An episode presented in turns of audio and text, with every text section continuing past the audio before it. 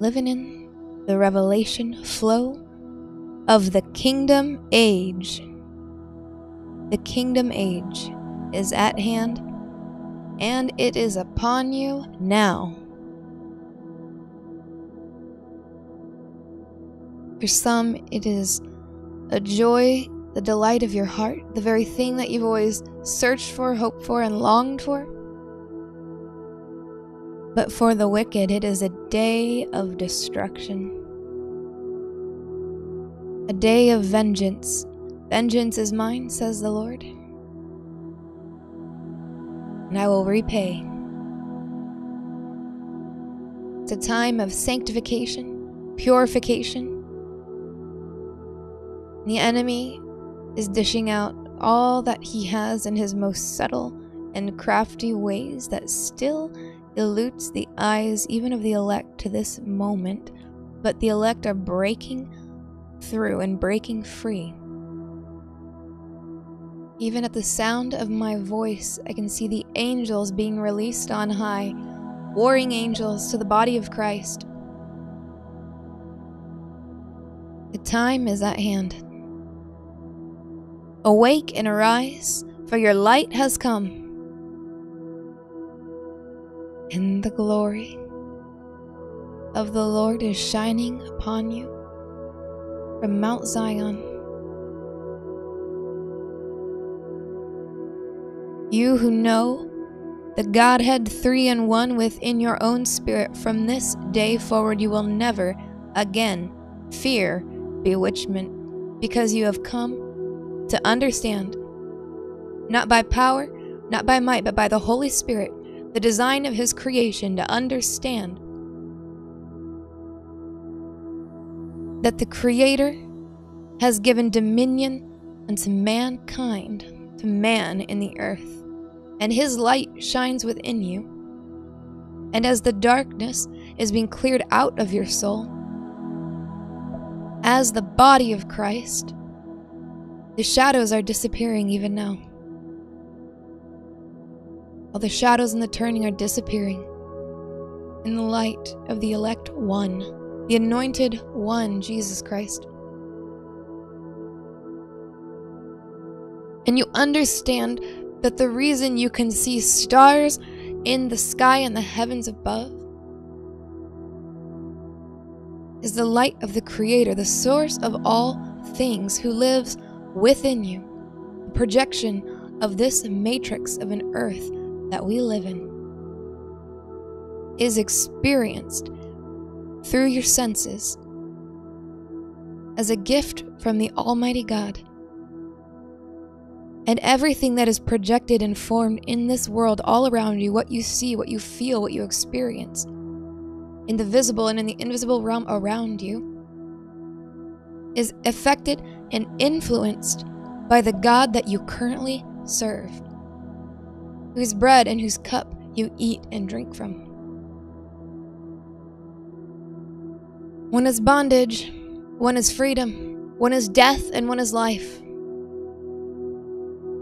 Choose this day whom you will serve.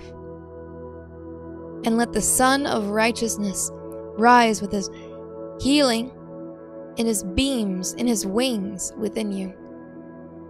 And so you can confidently look up and lift your head to the heavens through the lightning pathway of God and raise your hands and worship to God because you're not bewitched. The kingdom of heaven is within you. And now you understand the design of the creation all around you that comes from within. He is within you and all around you. And so from here on out, you will no longer fear bewitchment, but you will fear the Lord your God in the spirit of the fear of the Lord.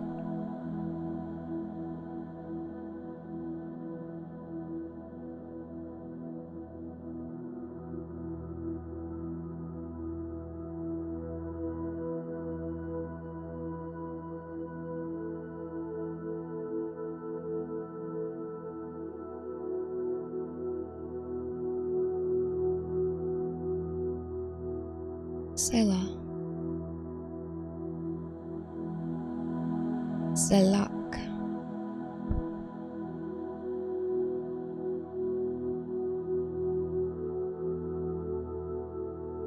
Rise as a weapon of destruction. Your true calling. Pause and calmly, humbly rest and arise, awake and arise as a weapon of destruction. For the Almighty God, the white sun, the Sun of Righteousness. Say to the body of believers now, the sound of my voice, your sins are forgiven. Go and sin no more. Be restored today from whatever place that you've fallen from. Any place that you've fallen from grace. Be restored at the sound of my voice. Be forgiven. Be healed. It's a new season. There's a time and a transition happening in the spirit, in the spiritual realm right now. So lay hold of it by faith. Boldly approach his throne. Mercy boldly approach his throne for grace in your time of need. And it's our time of need for full deliverance and salvation.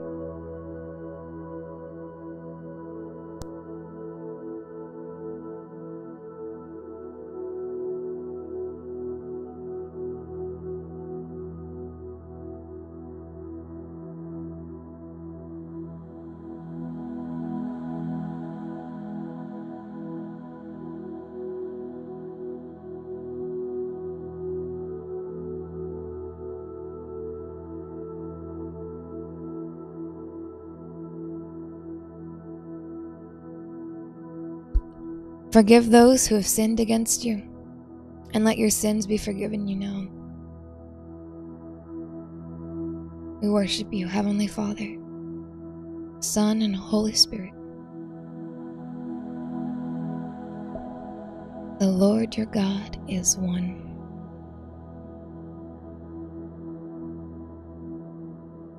The seven interior castles of Enoch. Enoch, the son of Jared, the son of Mahalalel, the son of Kenan, the son of Enosh, the son of Seth, the son of Adam. But let's take a quick stop and look at the son of Enoch, Methuselah, who lived longer than anyone. Methuselah, his name meaning when he dies, there shall be an emission. The son of Enoch, the grandfather of Noah, lived longer than anyone else to 969 years. Methuselah, meaning literally, a man of the dart. A man of the dart. This is a word for someone who enjoys playing darts right now.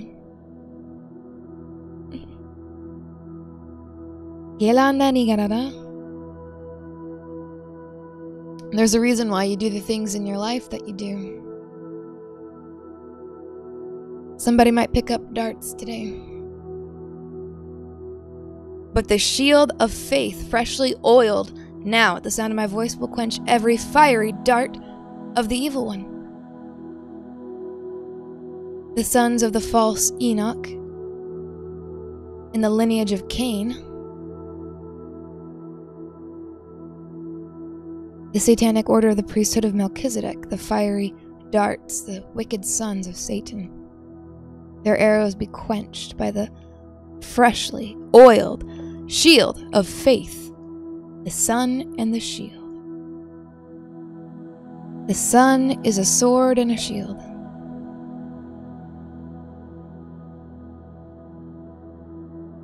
Root word etymology Methuselah. Math literally math.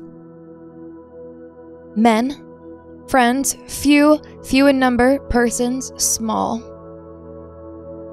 Hmm. Methuselah, who lived longer than anyone, the son of Enoch, true son of Enoch. Enoch, the son of Jared. A man of the dart, with few friends, man who plays darts. Celestial darts. With few friends, few true friends. Do the math, and there's few that are for you at times, in these times.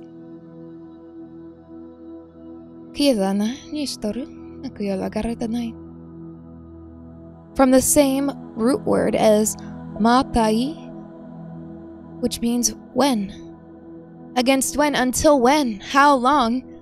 After how long? How long? When? When, Lord? How long? How long, Lord? From that word and also from H7973, a sword, a weapon, a dart, a plant, or to put them off, a weapon, a missile, a sprout. Oh, a tender shoot. A tender shoot from the stump, no yeast in the lump. Hallelujah. The heart of David. Springing up from the heart of David. A tender shoot that becomes a weapon, a missile, man of the dart, sword, weapon. Methuselah, the son of Enoch, the son of Jared. Methu Salah, Selah. Almost exactly Selah there at the end. She-lak. With a hard sound at the end of it, like Selah, Se, She-lak. the hard sound at the end of it, probably the sound of the impact of the dart. Probably.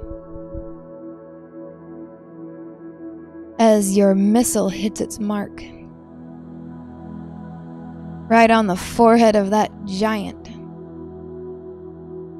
To hear him crashing down. At the sound of your voice, the giants falling. The giants of the celestial realm, and the wicked trees, their sons. The KJV translates Strong's H7973 in the following manner sword, weapon, dart, plant, or to put them off. Playing darts and not having many friends. Parable, sons of Enoch. Enoch, the son of Jared, the son of Mahalalel, the son of Kenan, the son of Enosh, the son of Seth, the son of Adam. The seven interior castles of Enoch. 6. O Enoch, the seventh from Adam. Jared is the sixth. Jared is the sixth. Jared is the sixth. Jared, a ruling, commanding, coming down. Jared, Yered, descent. Son of Mahalalel and father of Enoch.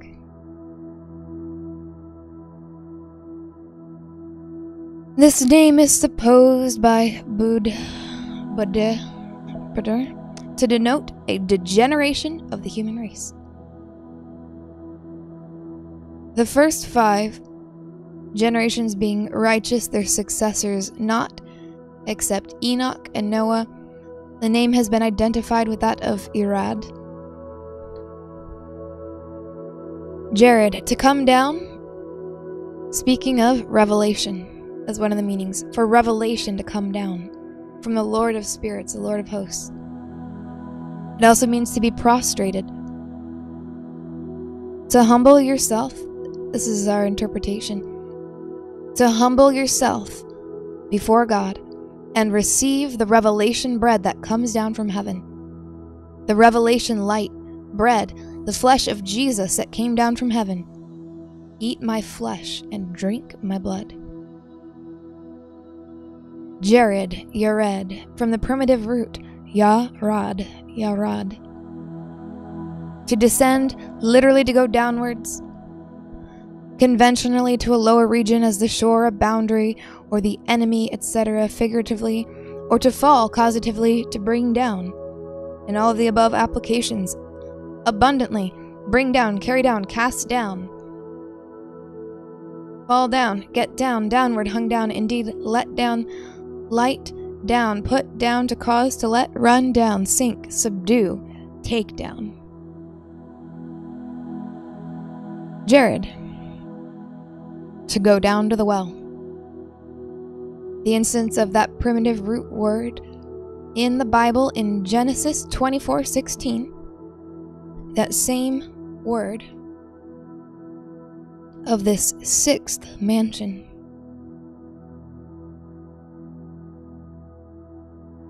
The Red Castle.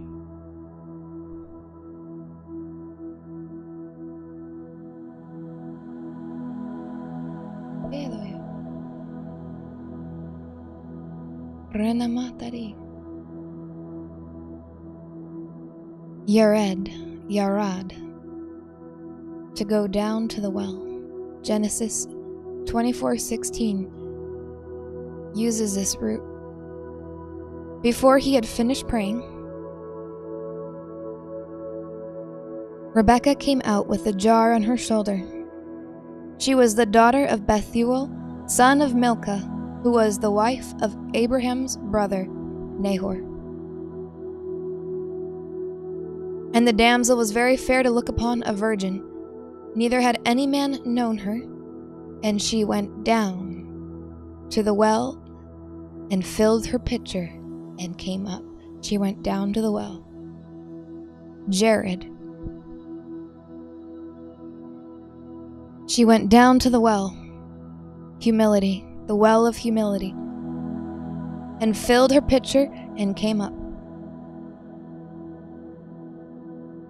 And again in Genesis 24:46, the same root word again, Yarad of Jared, and she made haste. This is Rebecca, and she made haste and let down Yarad, her pitcher, from her shoulder, and said, "Drink." And I will give thy camels drink also. So I drank. And she made the camels drink also.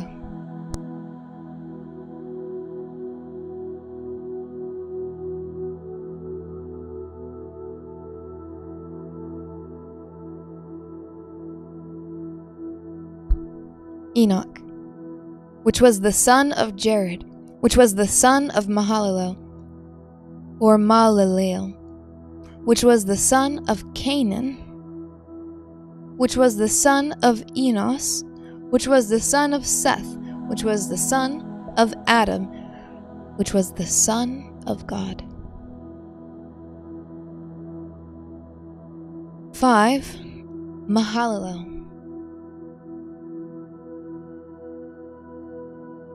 Fifth mansion. We're not quite done here yet. Mahalalel. It's wisdom to see where you are, where you've been, and where we're going. The Word of God, the lamp to our feet and the light to our path. For wisdom in all directions. Thank you, Father, for it. Thank you that you give wisdom to those who ask for it. So we ask you for great wisdom in this season, in this hour, in this day, great wisdom for the body of Christ, for your leadership, and for the whole body to move forward and advance rapidly today. For the champions to be arrayed in such fine armor, swords, and shields glistening in the anointing. Standing up, holding up the shield of faith, defending those who are in need today. The defenders of your people. Rise up with courage today like never before. Rise up with a boldness in true righteousness today that your sins are forgiven. There is no longer any accusation against you, champion. So stand up and decree the word of God.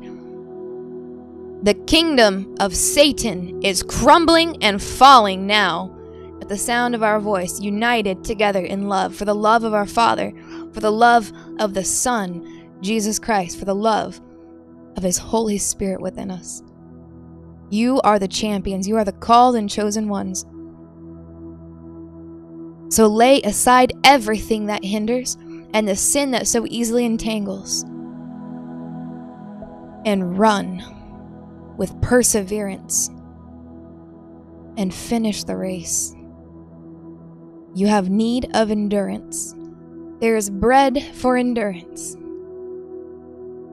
There is elvish lembas bread that could keep a grown man going days on end. Celestial bread of life.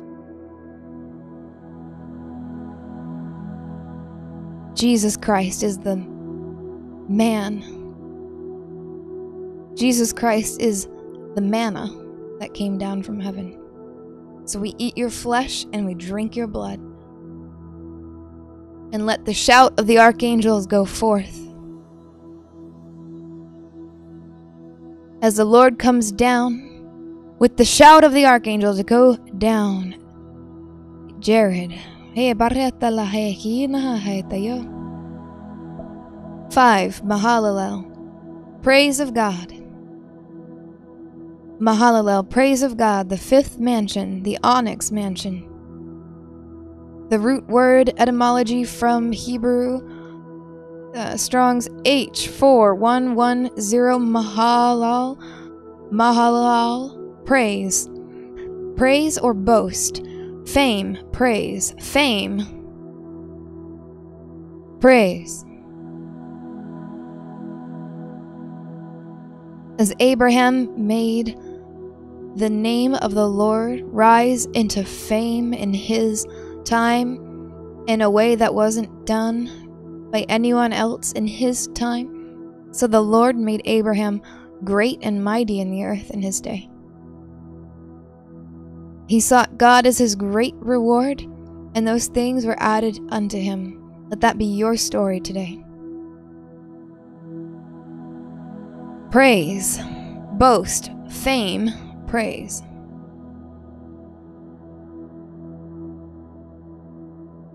Praise in Proverbs 27:21 the refining pot silver and the furnace for gold. It's the furnace for gold. Do you remember the mansion before this one was the gold mansion? The onyx castle is the furnace for the gold mansion. The purification, all that glittering and all that gold and now we've found ourselves in this season in this pitch black onyx castle, learning the difference between what is good and what is truly evil without relying on the effects of the tree of the knowledge of good and evil in the spirit of man, in the corruption of our judgment between what is good and what is evil, but relying instead on the Holy Spirit imparted to us when we were born again. At birth, we received at our born again salvation, we received that deposit of the tree of life, the seed. The smallest seed, that mustard seed of faith that's powerful to cast even the mountains into the sea, that as it sprouts and grows, it grows into the tallest tree. The smallest seed became the tallest tree. Black onyx castle, your furnace for gold the refining pot of silver. Gold and silver from Valinor.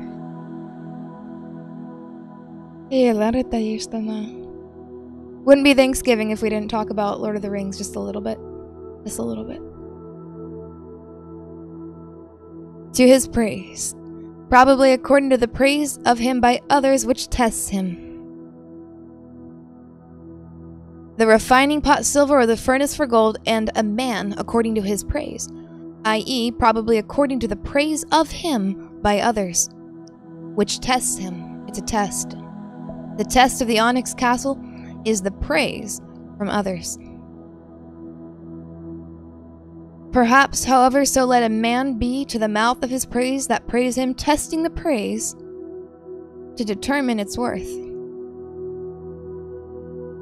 according to the measure of his boasting, or i.e., he is judged according to his success or failure and that of which he boasts. Remember, we are judged according to our words. So thank you, Father. Let our words be purified and burned up. And anything that has come to mind in the hearers of this, if there's anywhere where you have boasted, if there's anywhere we've boasted, that we've spoken, you know, in Proverbs where it says that we should not just plan or speak our plans out loud, but instead we should just let our yes be yes and our no be no. It's God who directs our steps. If you look it up in Proverbs, there are those words that warn and say, we shouldn't say, here, here, there, we'll go here and we'll do business there, and next year we'll do this. But if the Lord is willing, by the grace of God, we'll do this or do that. And so we're changing the language, changing the verbiage this is going to be a key for you to not have your plans destroyed by your words being judged as you speak plans for the future out loud. Where you post, where you text, where you share. I'm going to do this, I'm going to do that. My plan is this. If the Lord allows, by the grace of God, this year we'll do that. Next year we'll do this. I'll be starting a business. God allows. By the grace of God, we'll do this. We'll go here. We'll do that. God is changing your human nature and the words and the way that you speak. That the enemy will no longer have any authority or way to cancel or destroy your plans, even the good ones and the perfect ones that come from above through the imperfections of the human nature by the fiery furnace of the fifth mansion. For gold. And it's a time of praise. Praise unto the Most High God. And I speak this over you. May you pass every test of this fifth mansion that we're going through corporately. May you pass your tests. May we all pass our tests to the glory of God. Root word etymology Mahalalel. From H1 984 Halal, praise, glory, boast, mad, shine, foolish, fools, commended, rage, celebrate, give, marriage, renowned, or to shine. Remember, the word of God is a double edged sword for a blessing and for a curse. Remember, the sun is the sword, and the sun is a shield. The sun is the sword, lightning sword of judgment. The revolutions of the luminaries produces the lightnings. Even the lightnings on Earth come from the revolution of the luminaries. Scientists have written it even. Lightning, sword of judgment, the word of God.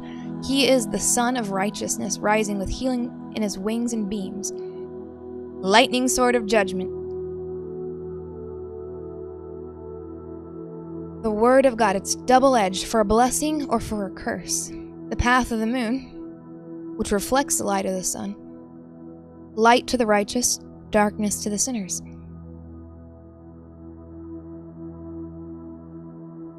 Light to the righteous, darkness to the sinners. For a blessing or for a curse.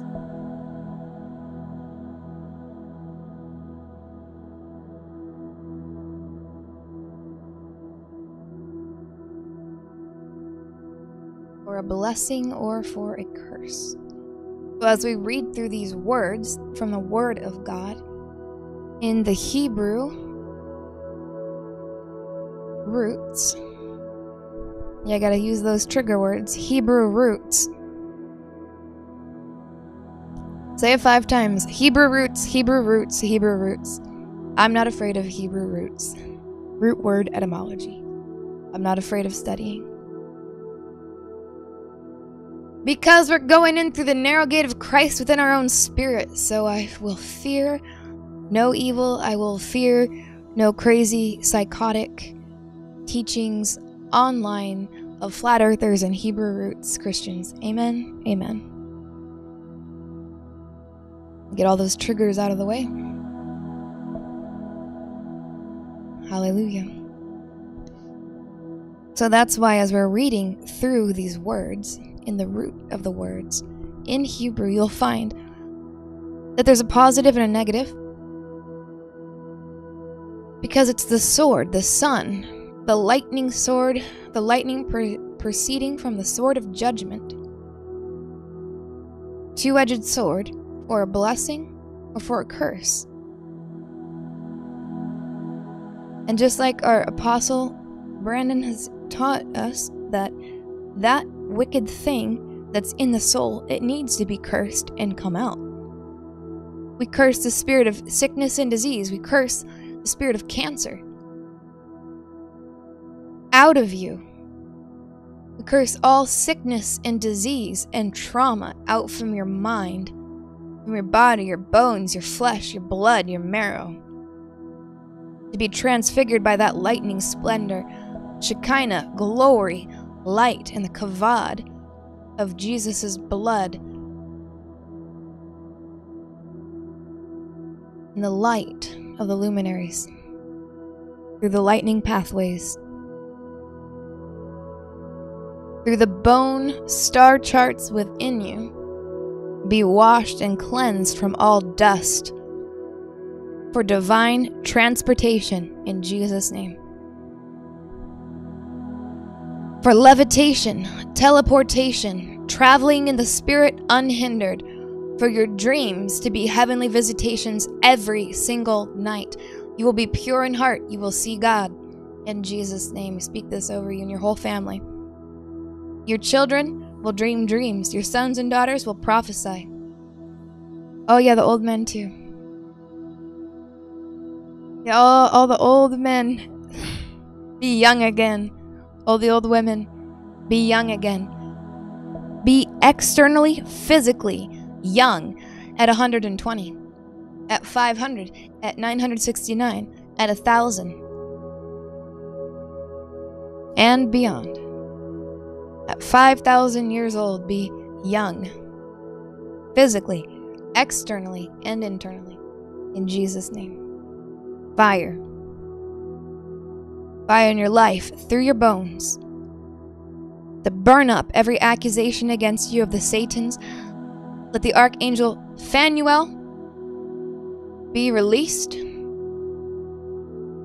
to fend off the Satans from accusing the sons of God today. And let the seraphim fire burn up every tablet of accusation against your people, Heavenly Father. Oh, yes. It's a new beginning.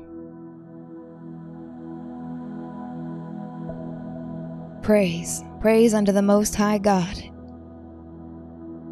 I am black, yet I am lovely, she says. His grace is enough. He is worthy to be praised. Shine. That root word also means marriage, to give, to give in marriage. To rage, to celebrate, renowned, glory, to shine, to flash forth, light. To praise, boast, be boastful. Boastful ones, boasters, to praise, or to boast, to make a boast. To be worthy of praise. To glory in. To make a fool of, to make into a fool. To act madly, to act like a madman. Right, the wine of madness of the tree of the knowledge of good and evil. The two trees in the garden,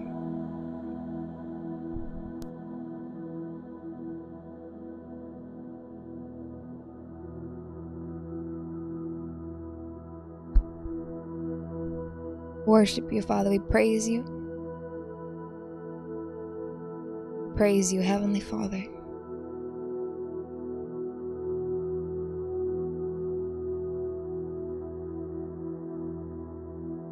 Praise you, Lamb of God, worthy one, to open the scroll and break the seal. We praise you, seven spirits of God, the anointing oil of heaven, poured out May our heads never lack fresh oil. Let your people rise today to fulfill your desire that they would come up the mountain and be made holy today. An acceleration by the keys of David, I pray, Father, in Jesus' name. To the honor and the glory and the praise of your one and only begotten Son, Jesus Christ, within our spirit. Job 29 3 uses this root word when it, namely, his lamp shone upon my head, figurative of God's favor. God's favor. When it, namely, his lamp shone upon my head. Lift up you ha- your heads, O ye gates. Lift up your heads, O ye gates. When in it, namely, his lamp shone upon my head, figurative of God's favor. From Halal, Mahalalel. Mahalalel, the praise of God. Praise that leads to favor in this onyx castle.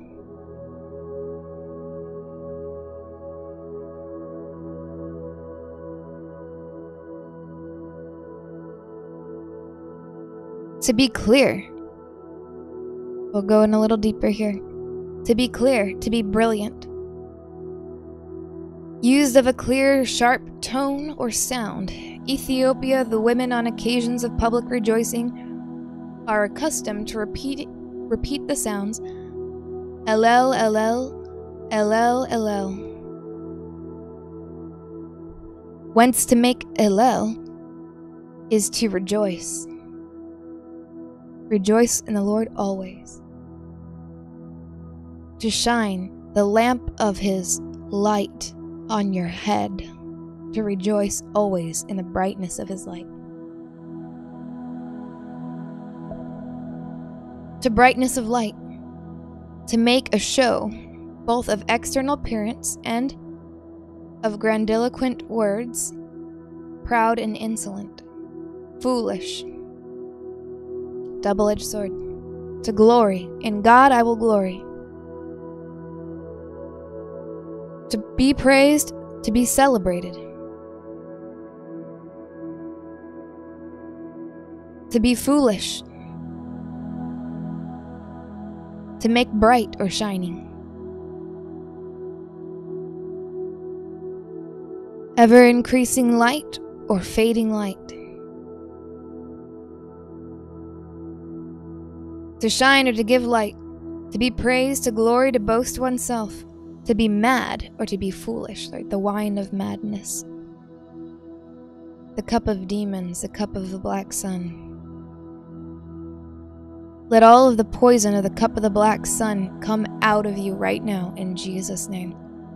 Let it be coughed up and out. Let it be evacuated from your body, out of your bloodstream.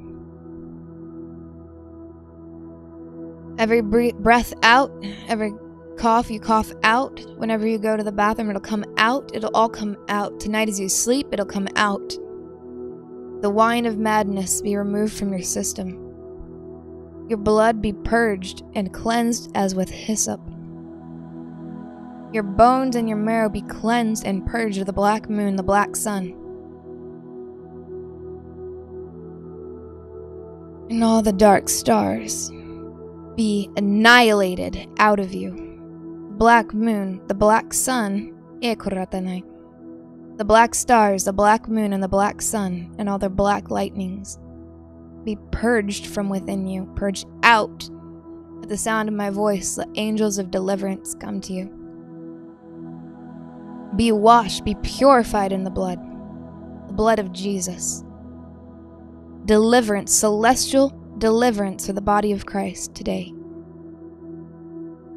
Celestial deliverance for the body of Christ anytime this is played and my voice is heard, let it be as the voice of God and not the voice of a woman. Not my words, But the words of my heavenly Father go forth today through this vessel that Christ and Him crucified, resurrected, raised to life, ascended, the ascended Christ, Jesus, be glorified within us today by His stripes that He took before the foundation of the earth. You are healed in Jesus' name. Healed in your mind, healed in your soul, healed in your blood and bones and marrow. Healed in your soul and spirit. He binds up the brokenhearted.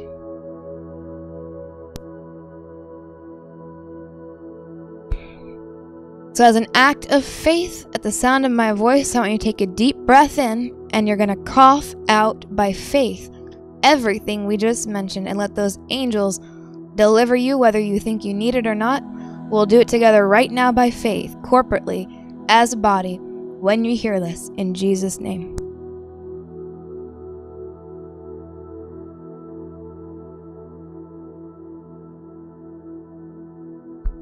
And be set free fire. Amen.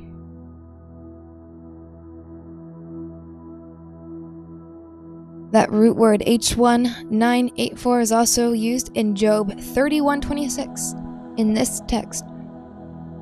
If I beheld the sun when it shined. That word shined. Mahalalel. If I beheld the sun when it shined, or the moon walking in brightness.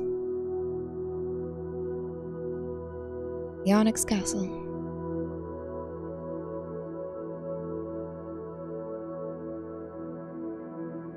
And also the root H410L from Mahalalel, pronounced Ale. God, Godlike One, Mighty One. The KJV translates Strong's H410 in the following manner God, Power, Mighty, Goodly, Great. Or, on the other side, Idols. Emmanuel, might strong.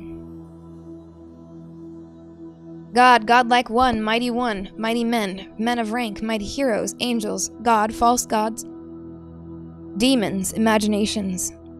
God, the one true God, Jehovah. Mighty things in power, mighty things in nature, strength, power. Mahalalel, the fifth mansion.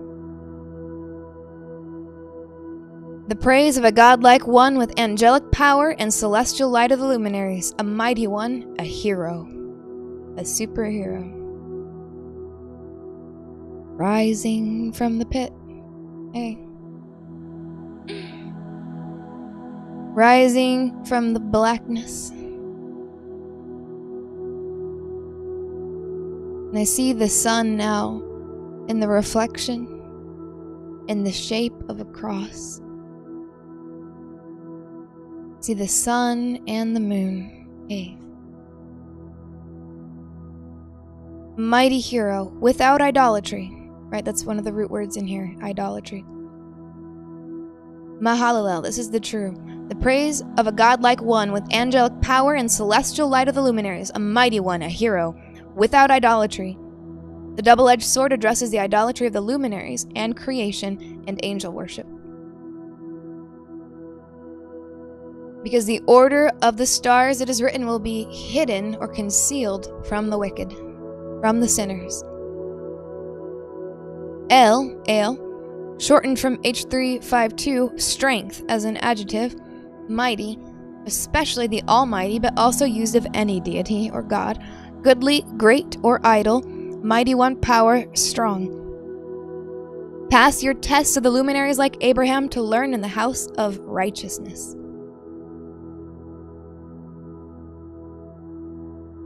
Jasher and Jubilees. Passed the test of the luminaries. Enoch, the son of Jared, the son of Mahalalel, the son of Kenan, the son of Enosh, the son of Seth, the son of Adam. 4. The fourth mansion. Why are we going backwards? Remember, as the prophet Bobby Conner has been reminding us, remind yourself of what the Lord has done. And also, we have many who are in the th- fourth and third mansions.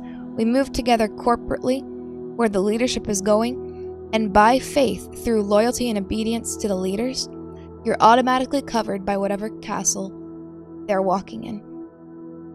To the measure that you stray from the leadership in disobedience, in rebellion, in disloyalty, or in betrayal, that's to the measure as the people, as they disobeyed the word of Moses that he received from God, that they wandered off into the desert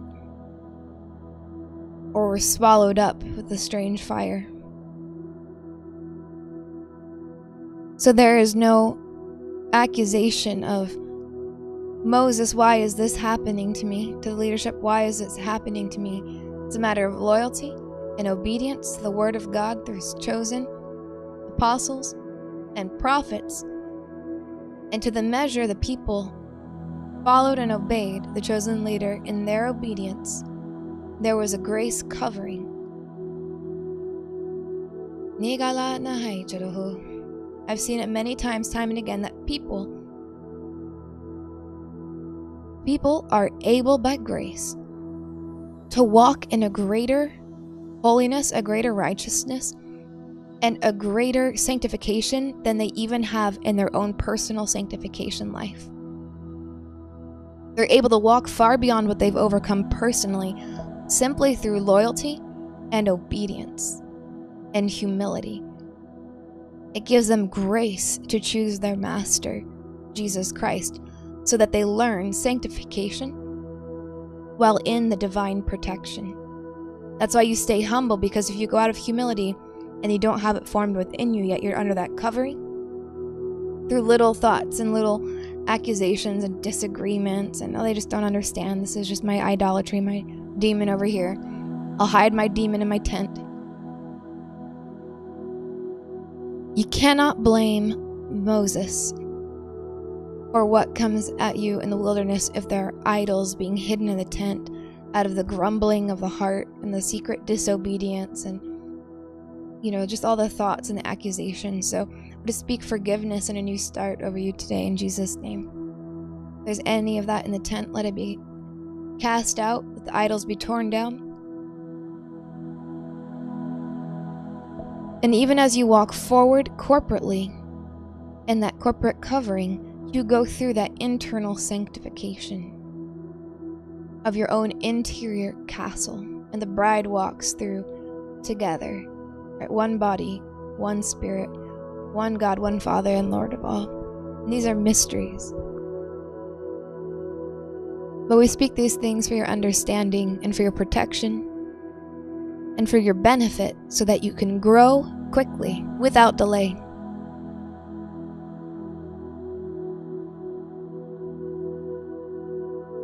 The fourth mansion, Cainan. Strong's H7018. In the seven interior castles of Enoch. Oh, Ooh, The KJV translates Strong's H7018 in the following manner Cainan or Kenan.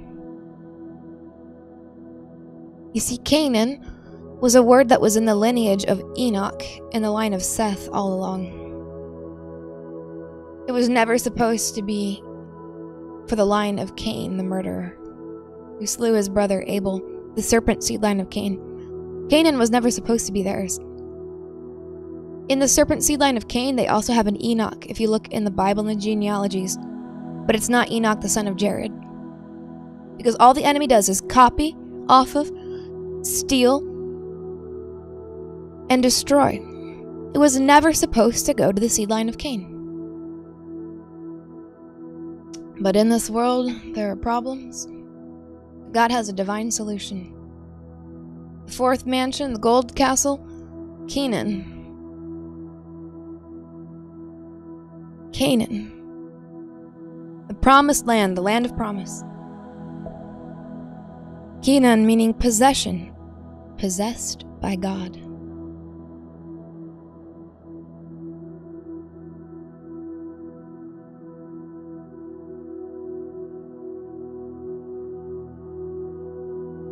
Root word etymology from the same as H7064 produced Cain.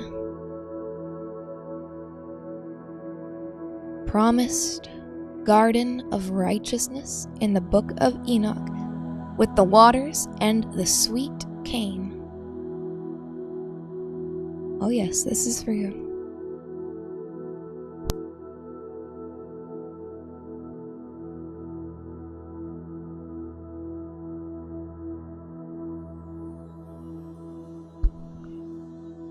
Cane. Pronounced Kane, K A N E, H7064 from the root word in Cainan, Kenan. In the line of Enoch, not the line of Cain who slew his brother Abel. Pronounced Cain, promised garden of righteousness in the book of Enoch with the waters and the sweet cane in the book of Enoch, 20, chapter 29. From there I went to another place in the desert, and I departed to the east of this mountain range. I saw trees of the field breathing fragrances of frankincense and myrrh, and their trees were like nut trees. 30 verse 1 Beyond these I departed far to the east, and I saw another vast place, valleys of water, in which were aromatic, cane like reeds. On the banks of these valleys I saw the fragrant cinnamon. Before reading that part of the book, I said out loud, Wow, we read this part last night. Cinnamon. Do you smell that? And a supernatural fragrance manifested as a sign.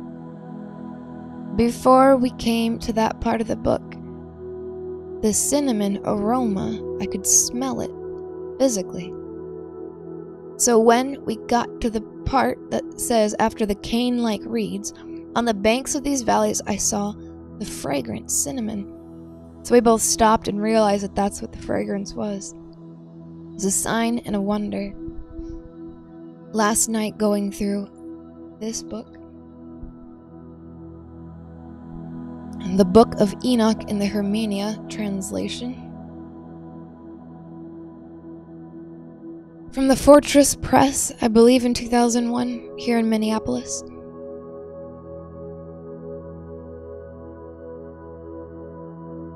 Fortress Press.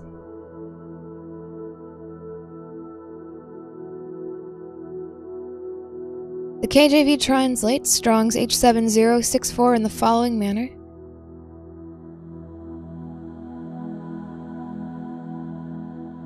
Nest or room.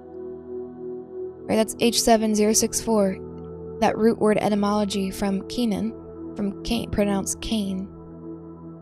Aromatic cane like reeds. Or nest or a room. The nest, as in a nest of the bird, or cells, like nests in Noah's ark.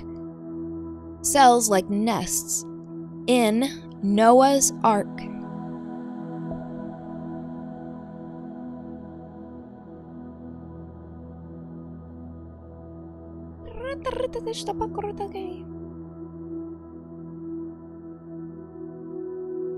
Cain, contracted from H7077, so that's 777. Nest as fixed, 777. 7077. A nest as fixed, sometimes including the nestlings figuratively, a chamber or dwelling, a nest or a room. In my Father's house are many rooms, many mansions, many worlds.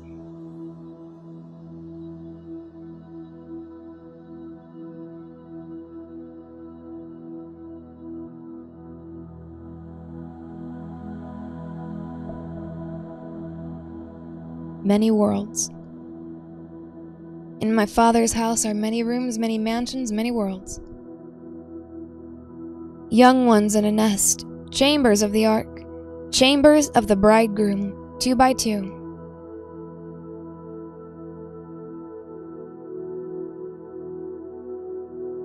Root word etymology Cain contracted from H7077, Canaan, Canaan. The KJV translates this in the following manner make nest. To make a nest, to make a nest, to be nested to make a nest as either a bird or as a viper. Like the serpents in the dust or the birds of the air.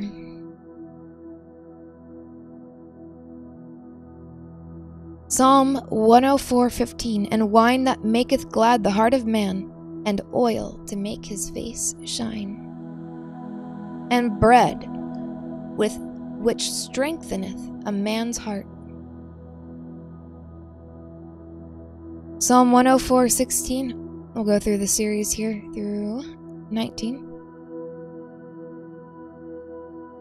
The trees of the Lord are full of sap, the cedars of Lebanon which he hath planted, where the birds make their nests.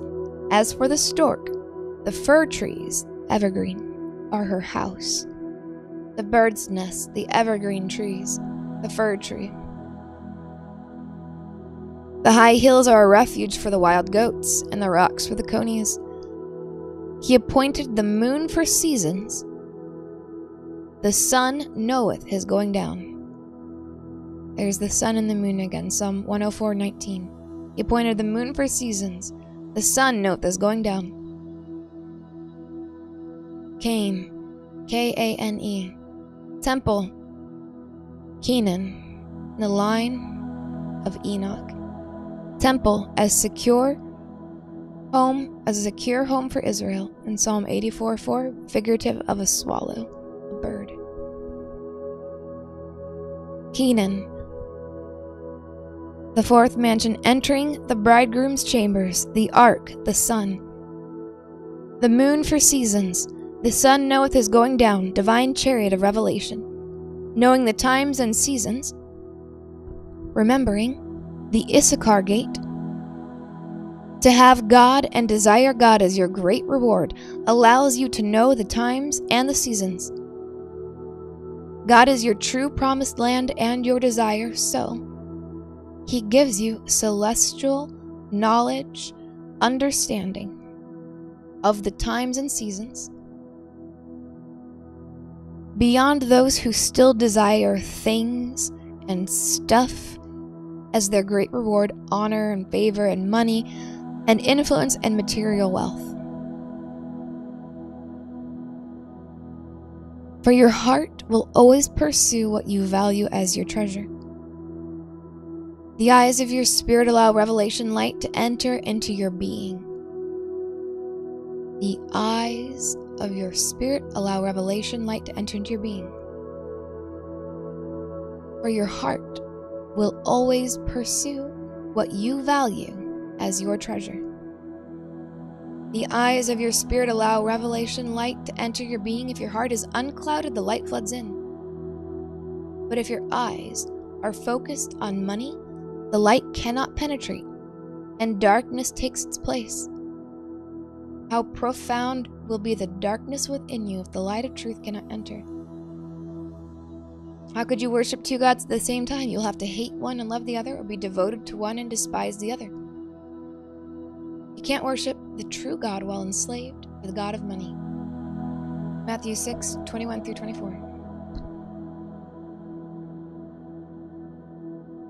Eyes of the heart that are unclouded and clear eyes. Clear eyes that are not focused on money, gold, boys, women, relationships, friendships, somebody who can understand me when I minister to them. Out of that place of woundedness and rejection, needing to feel accepted. Someone who can understand. When in reality, it's only because they haven't been around very long, so you don't have to deal with the intricacies of their problems, so they appear to the clouded eyes as more perfect and more pure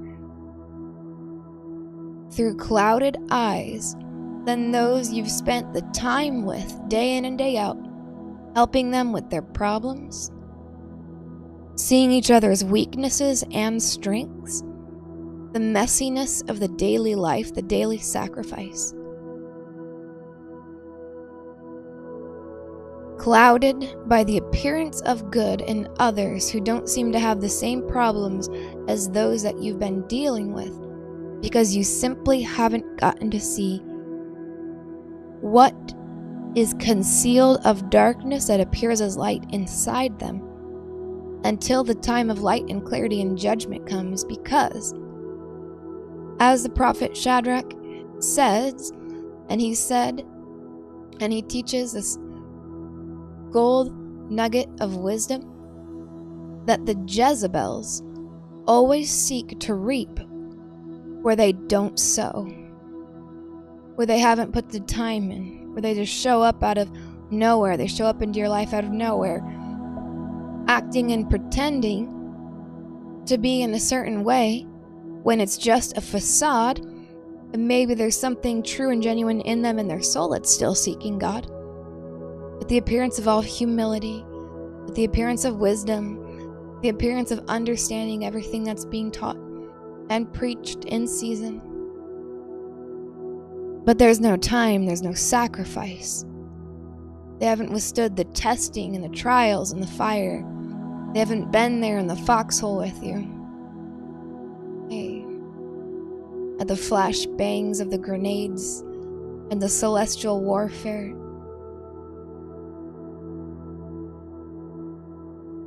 Value those who walk through thin and thick, through darkness and through light, and all that you go through, who remain loyal and faithful despite having problems, who continue to repent, you continue to forgive them.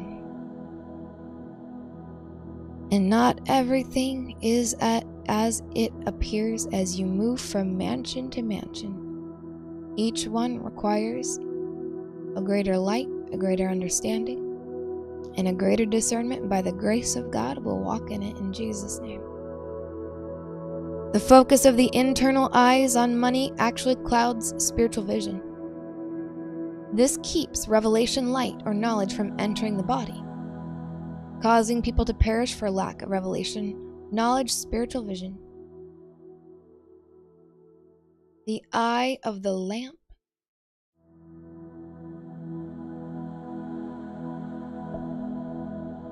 The eye is the lamp of the body, so if your eye is sound, your entire body will be full of light. But if your eye is unsound, your whole body will be full of darkness. If then the very light in your conscience is darkened, how dense is that darkness? The fourth castle, the golden castle, the sacrifice of the gold of this world for the golden mansion, glittering glory. And we reflect on what God has done, and we learn from everything we've walked through in the past that by the grace of God, we hold tight to those victories. We remember God for what He's done, we praise Him, and by His grace, we don't make any of the repeat mistakes so that we don't fall from grace. In Jesus' name. Dan and Issachar. If you remember that critical season when we spoke of Dan and Issachar, Issachar knowing the times and the seasons, how the Word and the Spirit, yes, divine instructions, where that even the smallest act of service becomes a great joy when God is our reward. Indescribable inheritance full of blessing, union with Christ. Golden Mansion, Enoch, the son of Jared, the son of Mahalalel, the son of Kenan, the son of Enosh, the son of Seth, the son of Adam.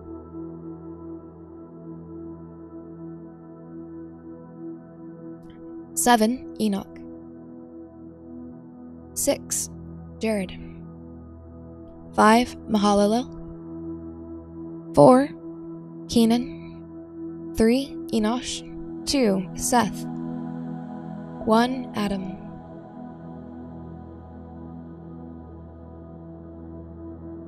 Makritanay.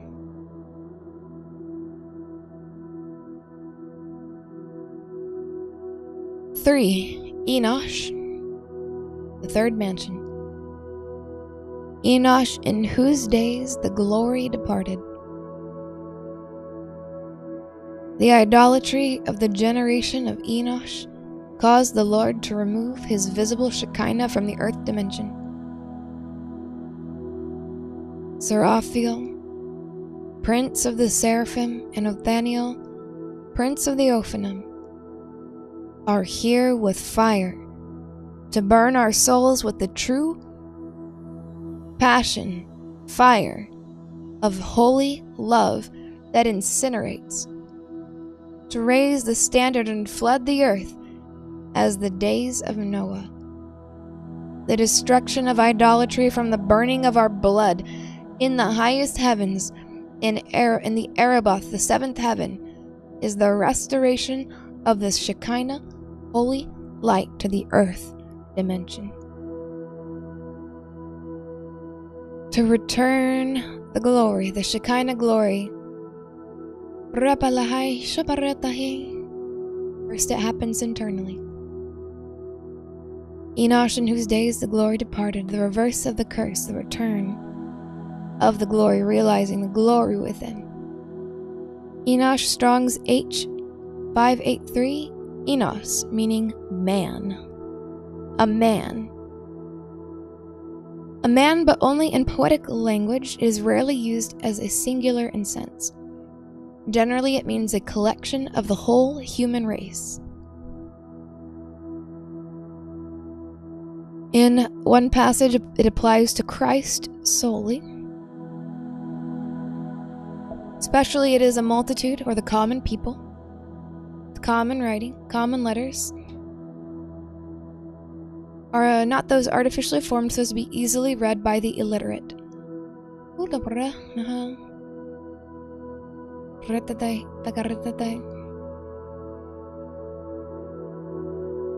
Can also mean the wicked men. There's also a reference here to the apostle, in whose writings opposes God to man, Enosh, the son of Seth, the grandson of Adam. Mankind, Enosh, and Seth lived an hundred and five years and begat Enos. In some translations, you'll see it spelled E N O S H, or in other ones, E N O S. It is H583. And Seth lived after he begat Enos 807 years and begat sons and daughters. He begat sons and daughters.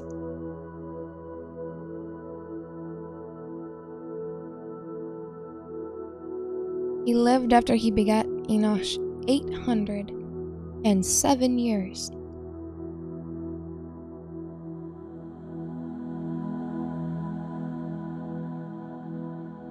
Eight hundred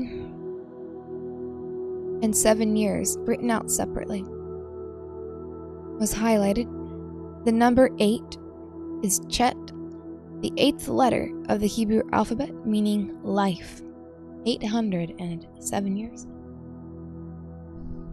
Let these words just go into your spirit and cut through. Your spirit understands. The eighth letter of the Aleph base is the Ches. The, che- the Ches, according to Arizal, is a fusion of two letters, the Vav and the Zayin. On top of the Vav and Zayin is chatoteret, the bridge that unites the two.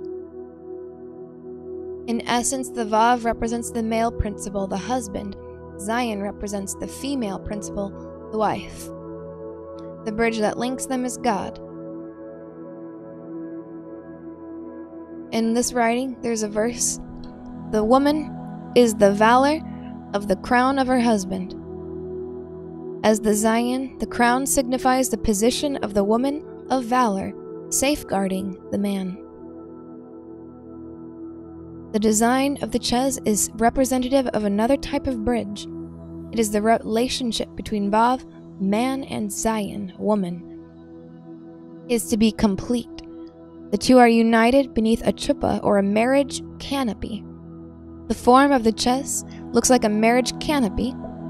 The word chuppah even begins with ches, for the word chupa. I know I'm pronouncing these wrong, but it doesn't matter because it's for your spirit. When you're studying these things in the mystic realms, there is a level of academics that you go into and you look at the details, but you only look at what's highlighted. And you go in with just enough of the nonsense, the foolishness of God, and just enough of the literacy and just enough of the research that as a spirit pulls back the veil, you rest in the mystery of it and he starts to unveil the picture to you. So instead of getting caught up in all the little details you're studying in your brain, trying to figure it out, you go where the Holy Ghost highlights are as we practiced. And if you need to practice, we have a video. Uh, I just did a video. You can check it out. Maybe someone can leave the link, or you can click on subscribe and check out the playlist, check out the Rebekah playlist. In one of the recent videos, we did Holy Ghost highlights, and in that video, we do it together. You can learn how to study in the Holy Ghost and be led by the Holy Spirit. So you can study at home and you can do it on your own. And it'll help you to go through these things so you're not caught up in the details, but you're led into the correct details and you get that picture and that vision of what the Spirit is doing within you for the body of Christ and in the world and in the celestial realm, in the heavens and on the earth divine wisdom. The canopy, like a marriage canopy, the word chupa, even begins with ches, for the word chupa means ches, po, chess. God, man, and woman is here. It is the heart of marriage. Man and woman are truly united only when they are joined beneath the chupa with the third partner, which is God. The Talmud tells us that if a man and woman, Ish Vesha, are meritorious, meritorious,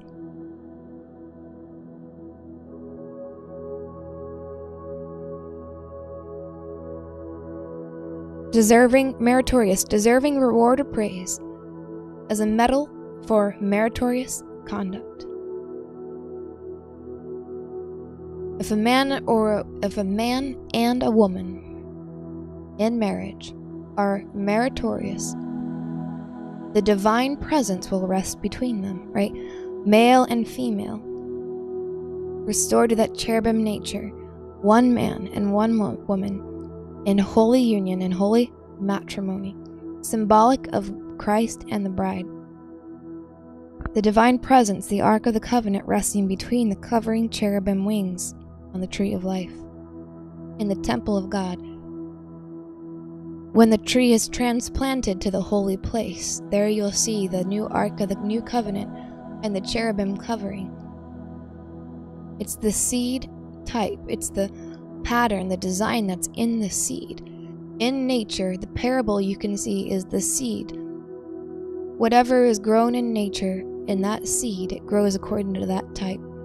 And that seed produces trees, produces plants, produces seedlings after its own kind in that same pattern, in that same design, and it goes throughout all creation.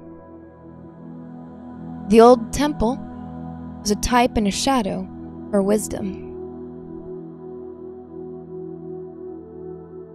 It's about the healing of the earth th- through the earthen vessel, man and woman, male and female, he created them.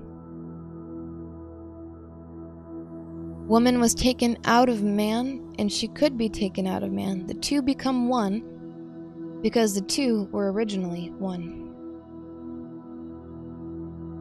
807 years. 800.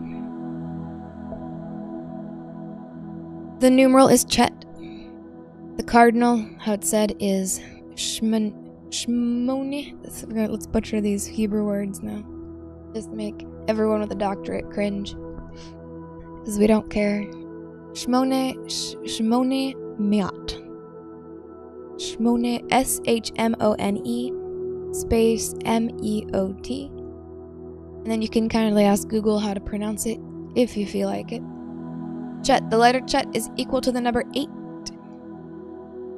Shmone Miat, so that's 800 when you put those two together. The number 8 is referred to as the letter of life. The number 8 signifies the eight days of the festival of Hanukkah, the festival of lights. Oh, yes. You remember. Light the menorah lamp, the festival of lights.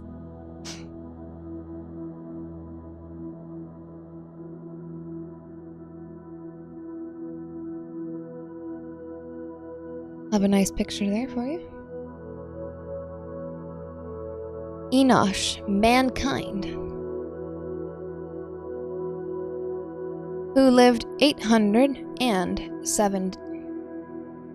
807.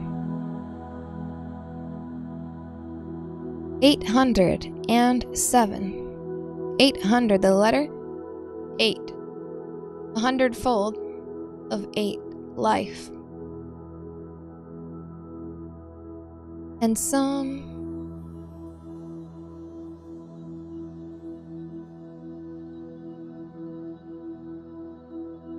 and some a hundredfold. A hundredfold of eight is eight hundred, a hundredfold of the letter of life, signifying the eight days of the festival of Hanukkah, the festival of lights. Mm. So interesting, we just have to take a look.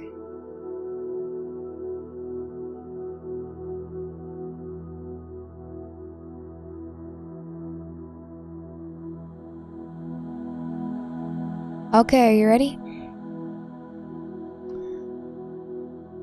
We're talking about Enosh.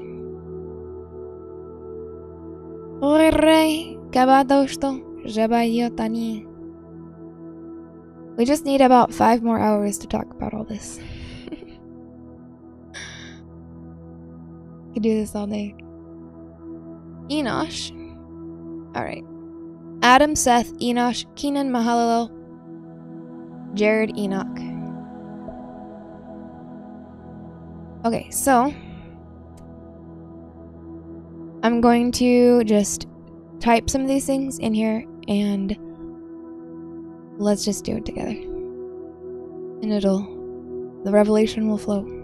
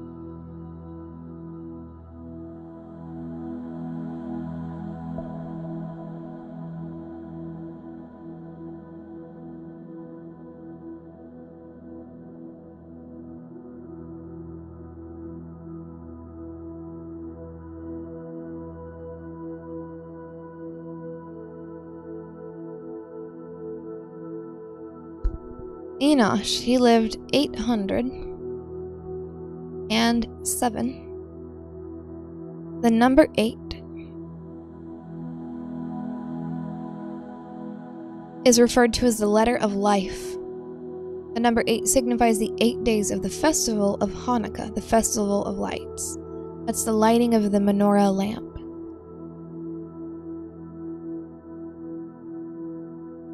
Just let it sink in. Don't let it hurt your brain too much.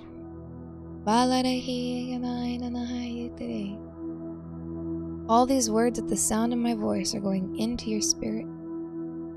Your mind be renewed, your heart be pierced through by divine love, the lightning judgment sword that came out of the Father's mouth, Jesus Christ, the seven spirits of God, poured out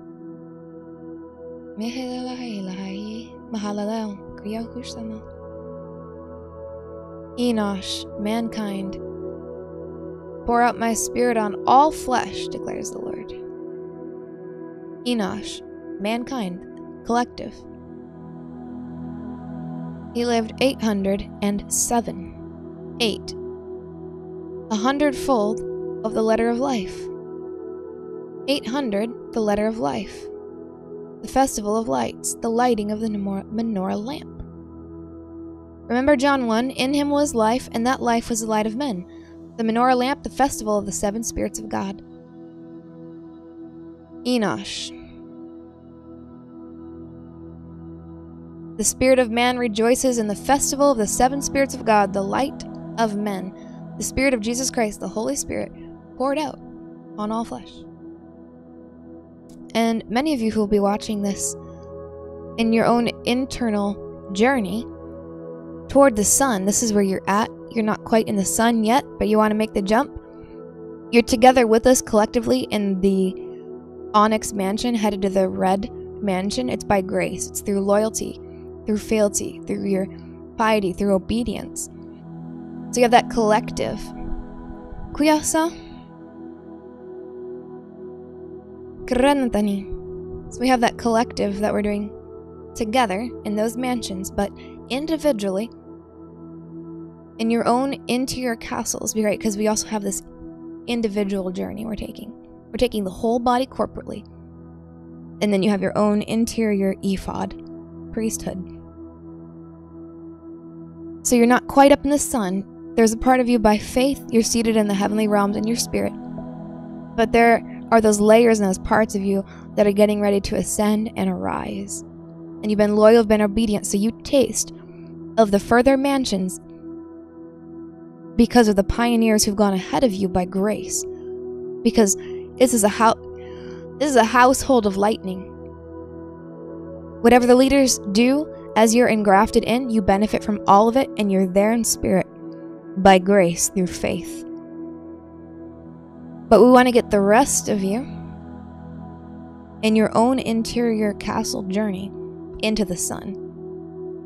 Some of you have gotten a word that you're going to be stepping into the sun in the coming days and seasons and months. So we want to quicken that for you as quickly as possible without delay. Enosh, mankind, he poured his spirit out on all flesh. Festival of Lights, the seven spirits of God. 807. 800. Somebody's gonna get this today. Why are you repeating it? I'm gonna repeat it until you get it. The letter Chet 8 is referred to as the letter of life, the seed of the tree of life, the deposit, eternity in your heart. He has hidden eternity in the human heart. It signifies the eight days of the festival of Hanukkah. It's this heart circumcision, heart circumcised enough for you to go into the sun. What about the seven? Enosh, 807.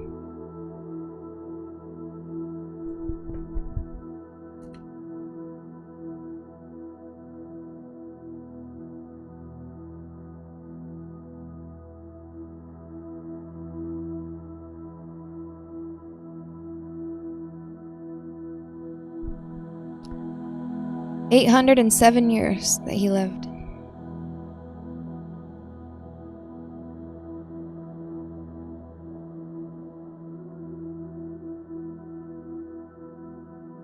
Of eight, which is the letter of life.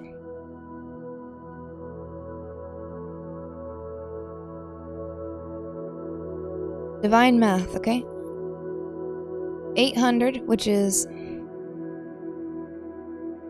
8, the number of life, eternity hidden within the human heart, the seed of the deposit, the God sperm, genetics, the Holy Spirit, the festival of lights, the menorah lamp, seven spirit, spirits of God burning through your spirit that's now started to burn up through your heart.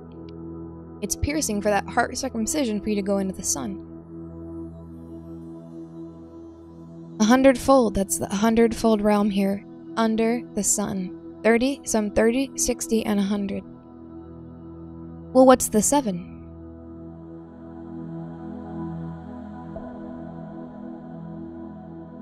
That 100 fold, that eighth day circumcision. One, two, three. Adam, Seth, Enosh. Here's your hundredfold, the 800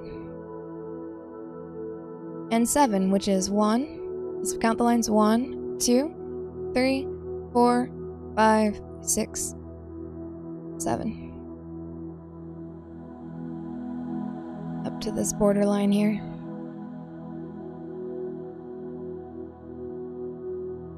There's a mystery for you.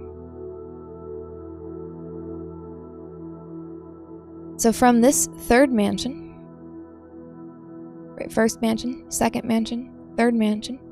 Right, you enter the first, you come into salvation, you go through your first castle, the second castle, the third castle. Those of you who are walking in your own interior castle, and the third one, you're about to come into the sun. Maybe in the coming days, the coming months, in the coming year. Purify your hearts. Sanctification angels. And we have a word here. This will be to help you. Keep this as a visual aid. And let's take let's get a word here from Teresa of Avila on this third mansion of Enosh. This will be words to help you go higher. And if you've gone through this one, remember it's not just not for you. There's great wisdom that's coming to you in the coming days.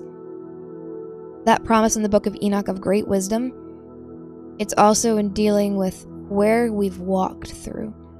And as you help others to walk through what you've walked through, more will be added to you. So let's direct our heart and our minds in that place because we it's more blessed to give than to receive. So as we help them come up here, as you help them come up here, even just by getting the revelation, because once it's in your spirit, bam, now you have revelation from what you've walked through that will become great wisdom to help others. And that's your crown of glory is your sons and daughters, the people that you help to raise up, your brothers and sisters, for eternal rewards to you. Amen. Teresa of Avila on the third mansion, Enosh, the 100 fold under the sun treats of the insecurity from which we cannot escape this life of exile.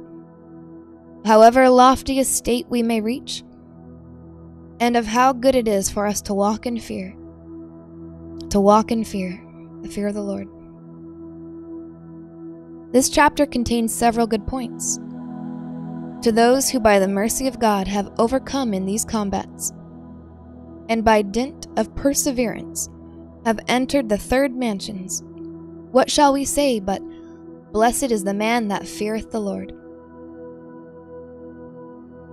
For unless he turns back, he is, so far as we can tell, on the straight road to salvation. Here, sisters, you will see the importance of having overcome in your past battles. For I am convinced that the Lord never fails to give a person who does this security of conscience, which is no small blessing. I say security, But that is the wrong word, for there is no security in this life.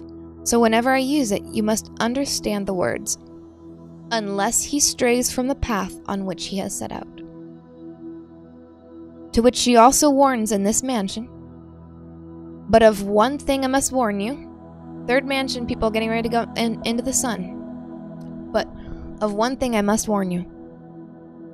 Although you are in this order and have such a mother, do not be too sure of yourselves. For David was a very holy man, yet you know what Solomon became. But of one thing I must warn you, although you are in this order, the order of Melchizedek, and have such a mother, do not be too sure of yourselves, for David was a very holy man, yet you know what Solomon became. Nor must you set store by the fact that you are cloistered and lead lives of penitence. Nor must you become confident because you are always talking about God, continually engaging in prayer, withdrawing yourselves completely from the things of this world, and to the best of your belief, abhorring them, which means hating them. All that is good, but as I have said, it is not enough to justify us in laying aside our fears. So you must repeat this verse and often bear it in mind. Beatus vir qui timet dominium, dominum, which means, Blessed is the man who fears the Lord. You must repeat this verse and often bear it in mind. Blessed is the man or woman who fears the Lord.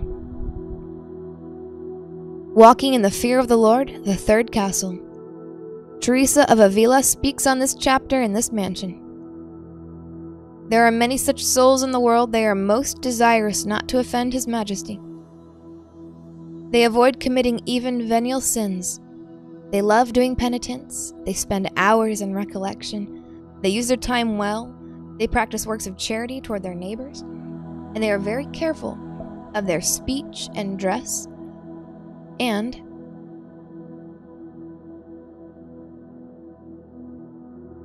in the government of their household if they have one. Meshpara.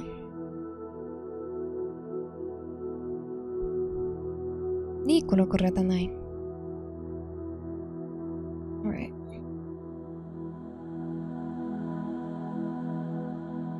Let's take just a quick Selah, let these words sink in. I'm going to put the title screen on for just a moment. Just take a moment and relax. I'm going to grab a fresh beverage. This is a lot of material we're covering here tonight, so just let it sink in, and then I'll be right back and we'll keep going.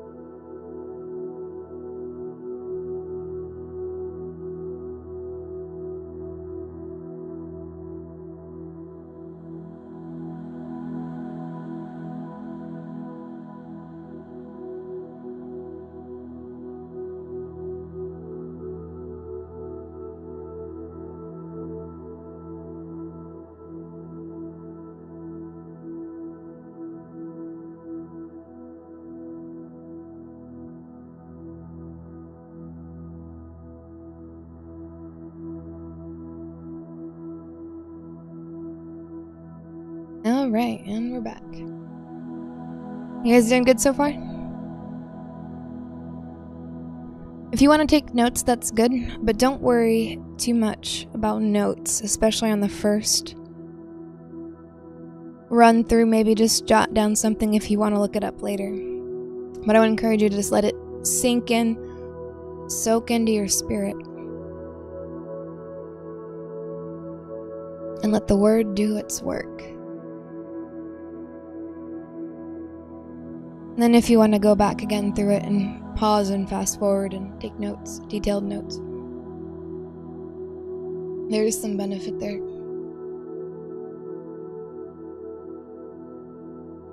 And also, I want to put this out here too. If you're one of our monthly partners, if you're signed up as a partner, a financial partner for Red Letter Ministries, if you really want uh, the notes, if you're um, if you're a regular partner with us, just shoot me an email. I can send you some of the notes.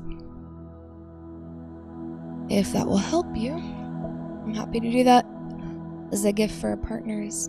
Just let me know. I'm more than happy to do that for you.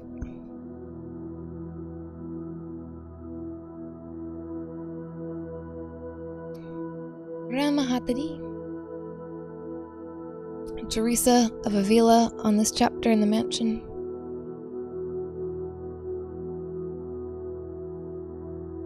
They are very careful in their speech and dress and in the government of their household, third mansion.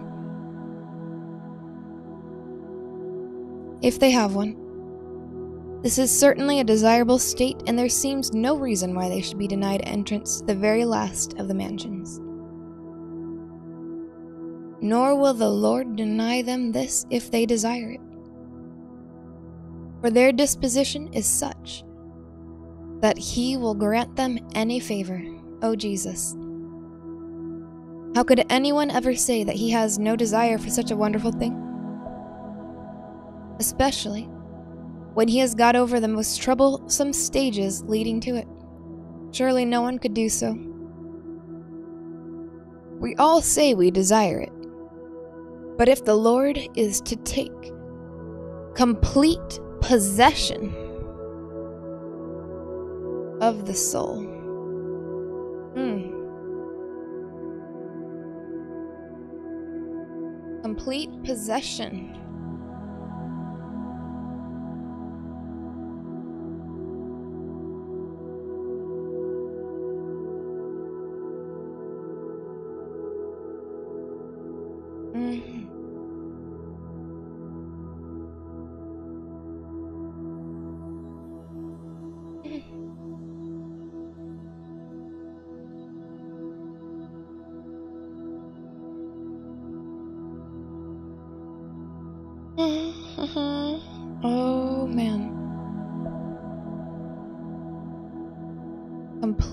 Possession. You remember we were talking about Kenan earlier? That's possession, possessed by God.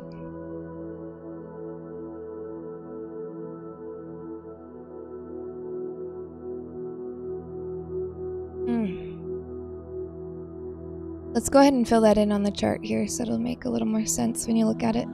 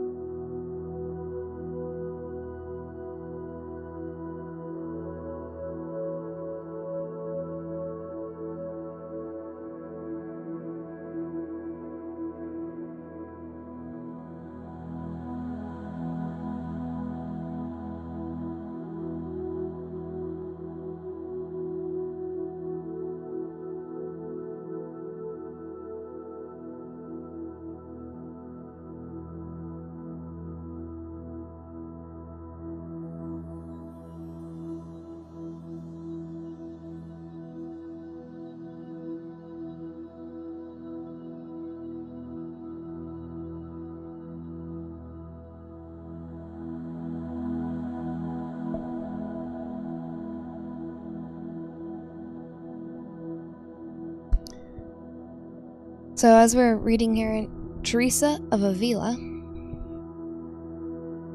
on the third mansion, Enosh, we all say we desire it. She's talking about making it to the final mansion. But if the Lord is to take complete possession of the soul, complete possession, remember we saw that was Kenan, that's the next mansion. So as she's speaking into that third mansion, she's calling forth the things of the fourth mansion. And there's the mystery of mansions. Complete possession of the soul, more than that is necessary.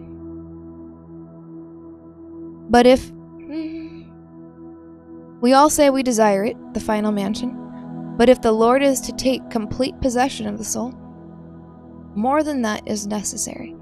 Words are not enough, any more than they were for the young man when the Lord told him what he what to do if he wished to be perfect. Ever since I began to speak of these mansions, I have had that young man in mind, for we are exactly like him. And this, as a rule, is the origin of our long periods of aridity, which means dryness, in prayer.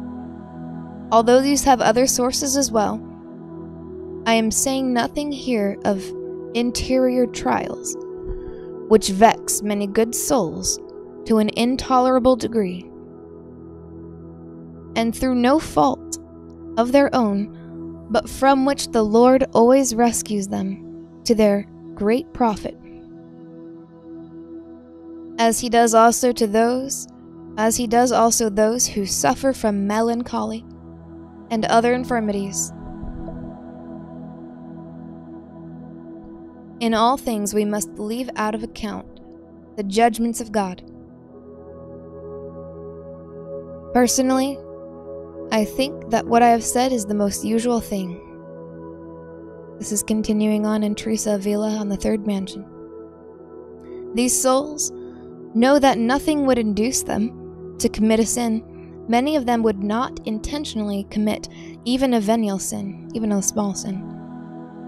And they make good use of their lives and their possessions, so they cannot be patient when the door is closed to them and they are unable to enter the presence of the king. Whose vassals they consider themselves, and in fact they are. Yet, even on earth, on earth right under the sun. A king may have many vassals, and they do not all get so far as to enter his chamber. Does that ring a bell? The bridegroom's chambers on earth, under the earth. Third mansion. The bridegroom's chamber is the sun, it's written. If you don't know that verse, you can look it up. The bridegroom's chamber is the sun, the sun of righteousness. Hmm, the sun through the vault of the sky, like a bridegroom from his chambers. So these souls in the third mansion know that nothing would induce them to commit a sin, and many of them would not intentionally commit even a venial sin. And they make good use of their lives and their possessions, so they cannot be patient when the door is closed to them and they are unable to enter the presence of the king, whose vassals they consider themselves, and in fact are. Yet even on earth, a king may have many vassals, and they do not all get so far as to enter his chamber. Enter then within yourselves, my daughters, and get right away from your own trifling good works for these you are bound, as Christians, to perform, and indeed many more. It will be enough for you that you are vassals of God. Do not try to get so much that you achieve nothing. Get right away from your own trifling good works. Do not try to get so much that you achieve nothing.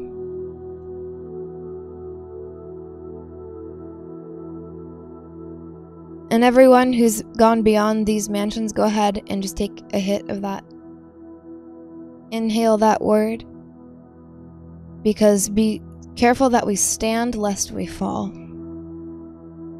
in any judgment of others, but have mercy and compassion on the people who are rising. Look at the saints who have entered the king's chamber, which means the, the sun entered the sun. Look at the saints who have entered the king's chamber, and you will see the difference between them and ourselves. Do not ask for what you have not deserved, for we have offended God, and however faithfully we serve Him, it should never enter our heads that we can deserve anything. Oh, humility, humility. I do not know why I have this temptation, but whenever I hear people making so much of their times of aridity or their times of dryness, I cannot help thinking that they are somewhat lacking in it. I am not, of course, referring to the great interior trials of which I have spoken, for they amount to much more than a lack of devotion. Let us test ourselves, my sisters, or allow the Lord to test us, for he knows well how to do it, although we often refuse to understand him. And now let us return to these carefully ordered souls and consider what they do for God, and we shall see, we shall then see how wrong we are to complain of his majesty.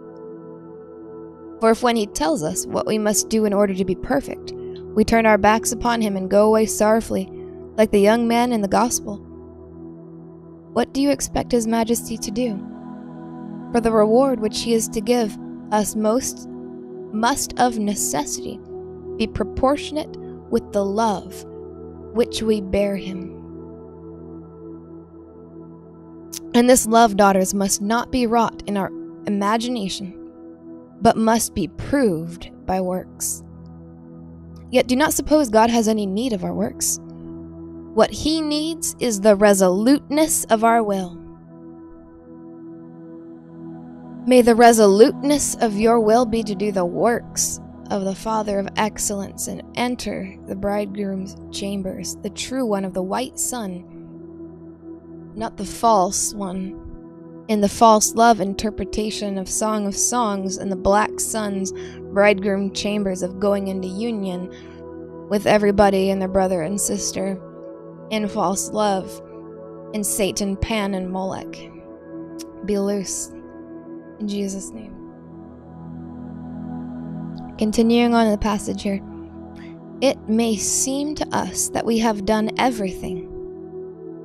We who wear the religious habit, having taken it of our own will and left all the things of the world, and all that we had for his sake. For although, like St. Peter, we may have left only our nets, yet he esteems a person who gives all that he has as one who gives in fullest measure. This is a very good beginning, and if we persevere in it instead of going back, even if only in desire, to consort with the reptiles in the first rooms, there is no doubt that by persevering in this detachment and abandonment of everything, we shall obtain our object. But it must be on this condition. And note that I am warning you of this that we consider ourselves unprofitable servants, as we are told either by St. Paul or by Christ, and realize that we have in no way obliged our Lord to grant us such favors, but rather that the more we have received of Him, the more deeply do we remain in His debt. What can we do for so generous a God who died for us and created us and gives us being without counting ourselves fortunate and being able to repay Him something of what we owe Him for the way He has served us? Selah.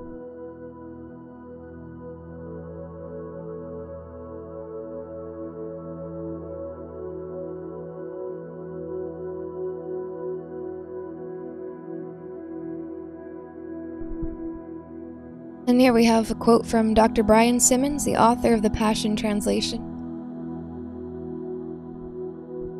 And the meaning of these names, but he goes into the ten names of the men of the line of Seth. Brian Simmons says, Okay, you gotta see this. So I'm working on Genesis in the Passion Translation and I discovered something truly amazing. Notice the meaning of the ten names of the men of the line of Seth Adam, man. Seth, appointed. Enosh, mortality. Kenan, lament of death. Mahalalel, splendor of God. Praise of God. And this is for you guys here. Standing on the sun, Mahalalel, splendor of God. You're up ab- above the sun, where the lightnings produced by the revolutions of the sun come out with splendor and flash of lightning. Anyway, Mahalalel, splendor of God, praise of God. Jared comes down, descends. Enoch teaches, instructs, initiates.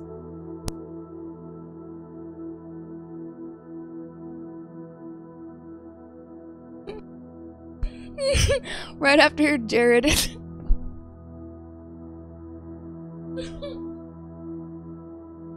Initiates. I just splashed water all over my face. That was that verse we read about Rebecca going down to the well to get that water. Their initiation. Amen. We receive it in this place. Ooh. Methuselah, his death will bring. Lamech, powerful, overcoming, overthrower. Noah, rest and comfort. When the meanings of the ten names are joined together, it's an obvious theme hidden in the genealogy of Adam. Man is appointed to mortality and lament of death, but the splendor of God, Jesus Christ, will descend to instruct us that his death will bring the powerful overthrow of death and sin to bring us rest and comfort.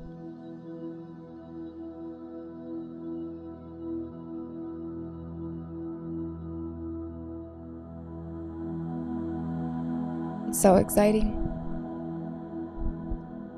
7. Enoch. 6. Jared.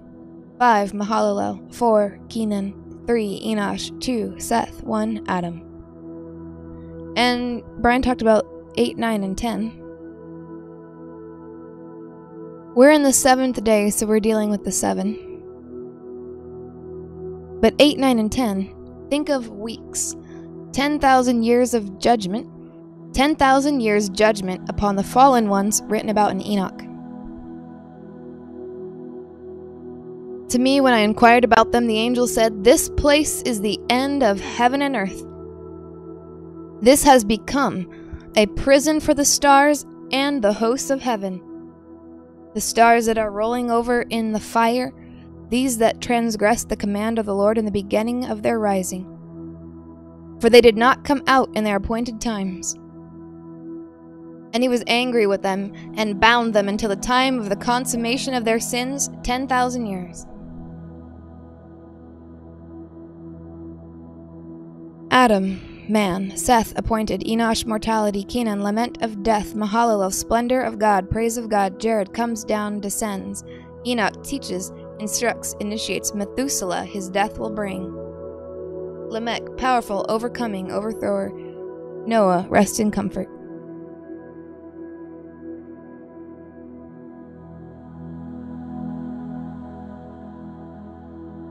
The apocalypse of weeks. Notice the inverse of the number corresponding to the week, corresponding to the week to the number of the castle. The apocalypse of weeks. Notice the inverse of the number corresponding to the week to the number of the castle. Eh, Just let it sink in. The apocalypse of weeks and Enoch, starting in 93. After this, Enoch took up his discourse, saying, Concerning the sons of righteousness and concerning the chosen of eternity. And concerning the plant of truth, these things I say to you, and I make known to you, my sons, I myself, Enoch. The vision of heaven was shown to me, and from the words of the watchers and the holy ones I have learned everything. And in the tablets I read everything, and I understood. The Apocalypse. And Enoch took up his discourse and said, I was born in the seventh. I was born the seventh.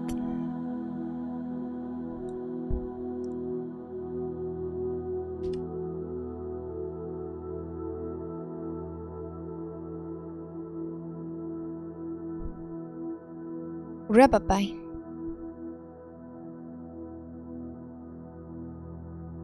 In the first week. I was born the seventh in the first week, and until my time, righteousness endured. And after me there will arise a second week, in which deceit and violence will spring up in it and will be the first end, and in it a man will be saved.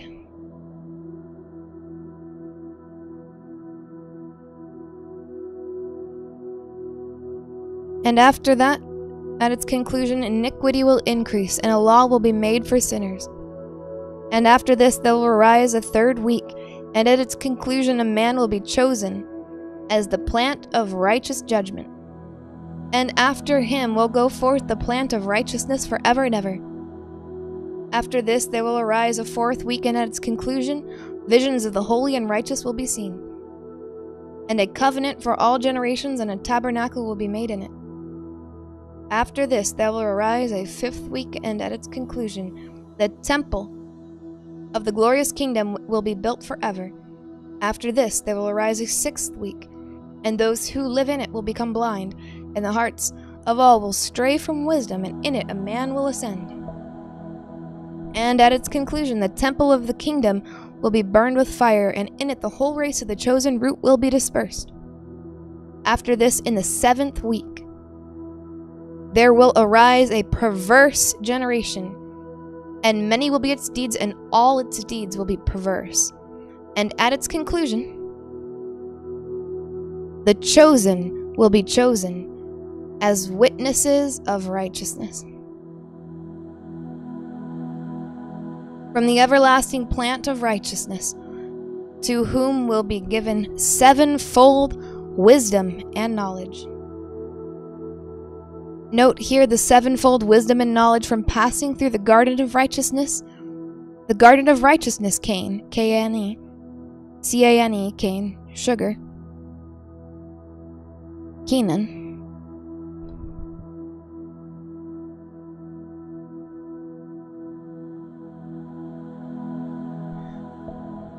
Note here the sevenfold wisdom and knowledge from passing through the garden of righteousness. Cain, and cinnamon waters, banks and trees, passing over the chasm within and without, and the redemption of the tree of the knowledge of good and evil that Adam and Eve ate from and sinned in the garden, fruit like the carob tree, it is written. The garden of righteousness with that sweet Cain Kenan.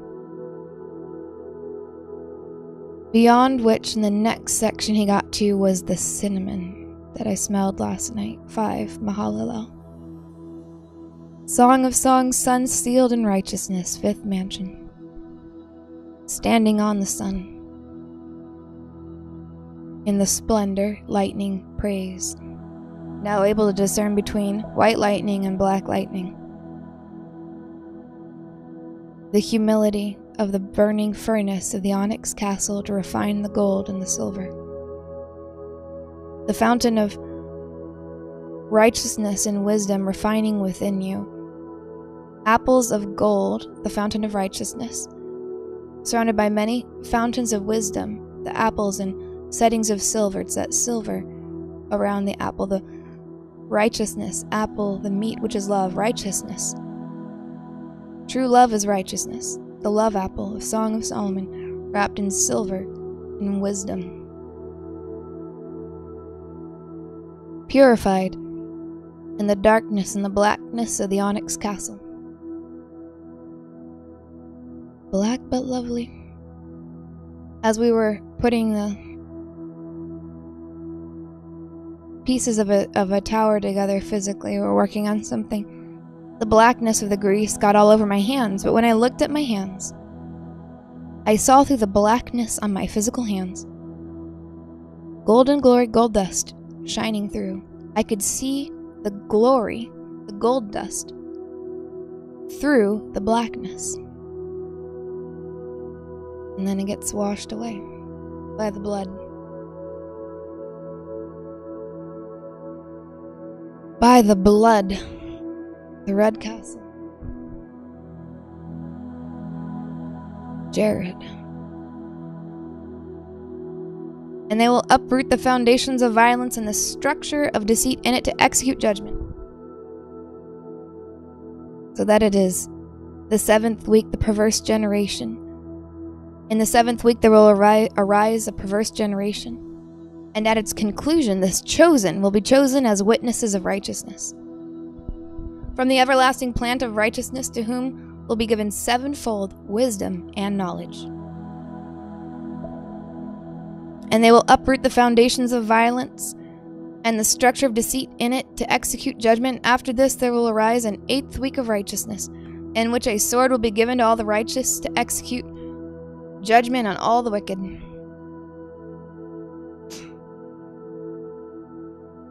And they will be delivered into their hands, and at its conclusion, they will acquire possessions in righteousness.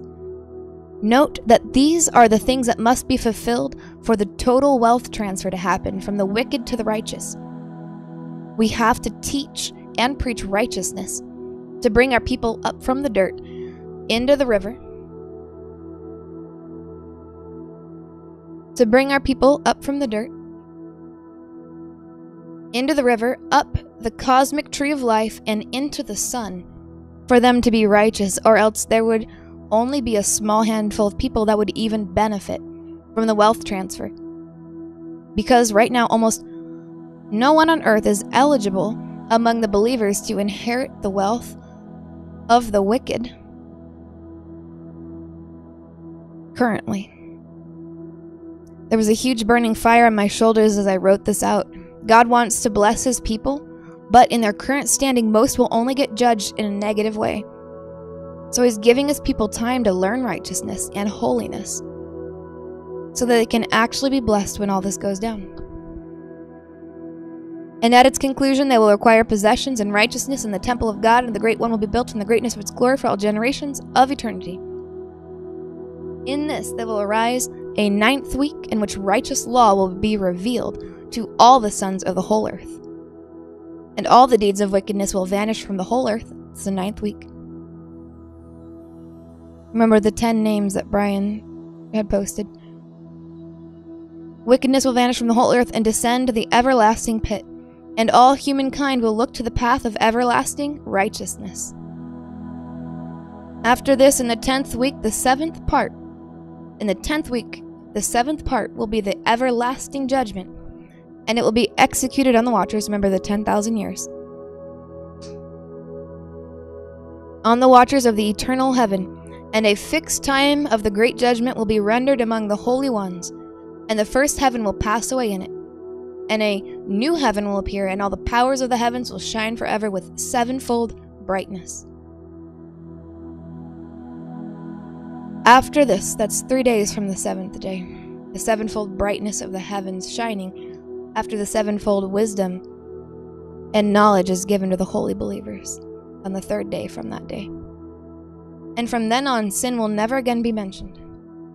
Amen.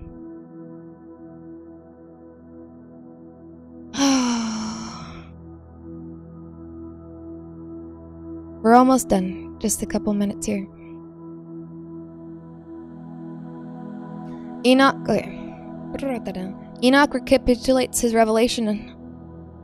For who is there of all the sons of men who is able to hear the words of the Holy One and not be terrified?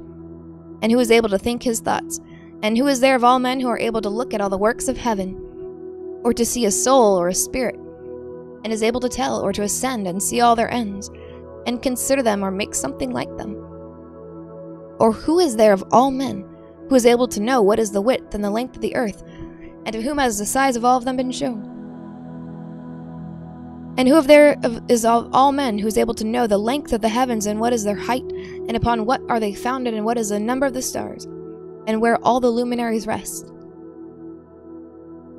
Enoch's instruction on the two ways.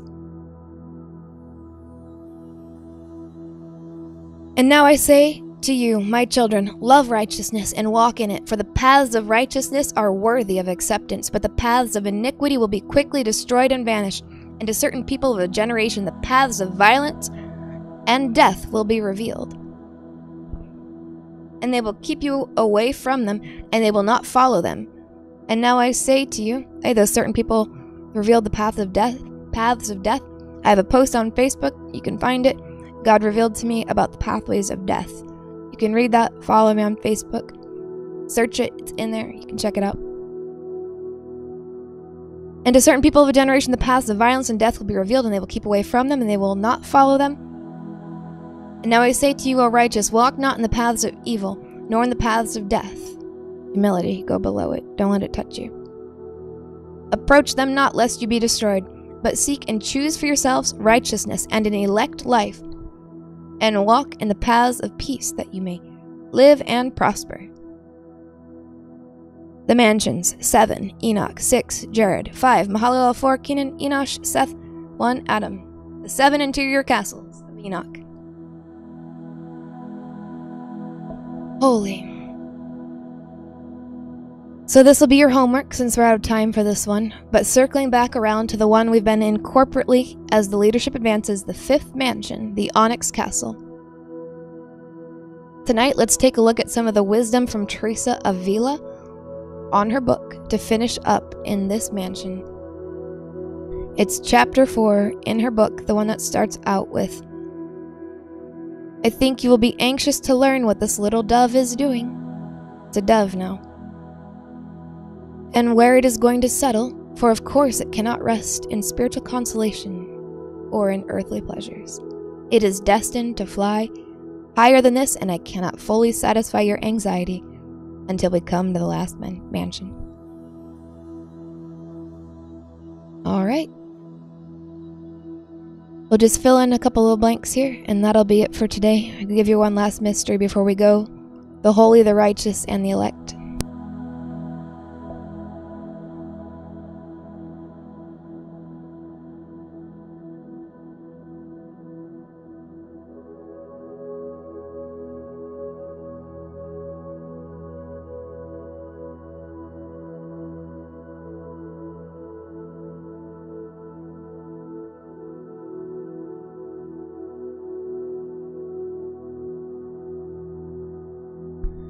Righteousness, you come into the sun, come up above the sun, you can test it in righteousness. You know, drive your sword into the mountain unless you fall. Sun, Song of Songs, Prisoner of Love, sun sealed in righteousness. Holiness, the righteous, the holy, and the elect above the sun. The 30, 60, and 100 above the sun. The fifth, the sixth, and then the seventh mansions. The fourth, the gold mansion. The fifth, the black onyx mansion. The sixth, the red mansion. And the seventh. And that's one we'll talk about in the future. Love you guys. Be blessed. Have an amazing day. Thank you to all of our partners. Any of our partners that are signed up uh, for a monthly partnership. If you want to send me a message on Facebook or on send me an email, I'm happy to send you some notes if you need notes. Bless your giving, bless your finances. Let it come back to you sevenfold, times a hundred, times a thousand. And may the grace of the Lord Jesus be with your spirit. Amen.